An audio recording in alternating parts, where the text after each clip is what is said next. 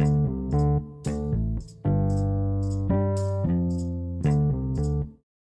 วัสดีครับ วันนี้มาฟังพอดแคสต์ของตั้งทีละใจดี เป็นพอดแคสต์ที่โฟกัสเกี่ยวกับความมีวินัยและการมีชัยชนะเล็กๆน้อยๆในแต่ละวันหรือเรียกว่า small win วันนี้ผมก็อัดพอดแคสต์เหมือนเดิมนะครับ ก่อนที่จะกินข้าวตอนค่ำนะเพื่อเตือนใจอยู่เสมอว่า ไม่ควรจะกินเยอะและกินให้พอดีนะครับ เพราะว่าการที่เรากินอาหารมากเกินไปนะครับ จะทำให้ นอนไม่หลับแล้วพรุ่งนี้ตื่นมาก็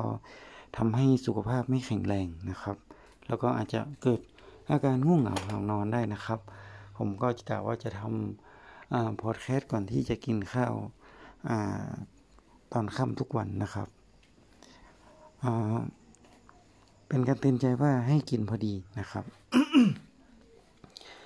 ก็การที่เรากินข้าวตอนเย็นมากเกินไปนะครับ จะทำให้ ท้องอืดนะครับ ท้องอืดแล้วก็อาจจะนอนไม่ค่อยสนุกนะครับ เราต้องถามว่าเรากินอาหารไปเพื่ออะไรเนาะกินเพื่อความอยู่รอดนะครับ เรากินเพื่อให้ออยู่ในโลกนี้นะครับ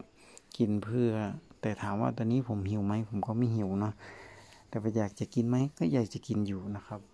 โอเค ผมอาจจะกินสักนิดหนึ่งนะครับ แล้วก็มองที่ความพอดีนะครับ อย่ากินเยอะนะครับ ก็วิดีโอนี้ก็จบเพียงแค่นี้นะครับ หวังว่าเป็นการเตือนใจหรือการ refresh ตัวเองตามที่ผมจะทำ habit ว่าผมจะทำอาร์ตพอดแคสต์เรื่องสุขภาพ ก่อนที่จะกินอาหารเย็นทุกวันนะครับ วันนี้สวัสดีครับ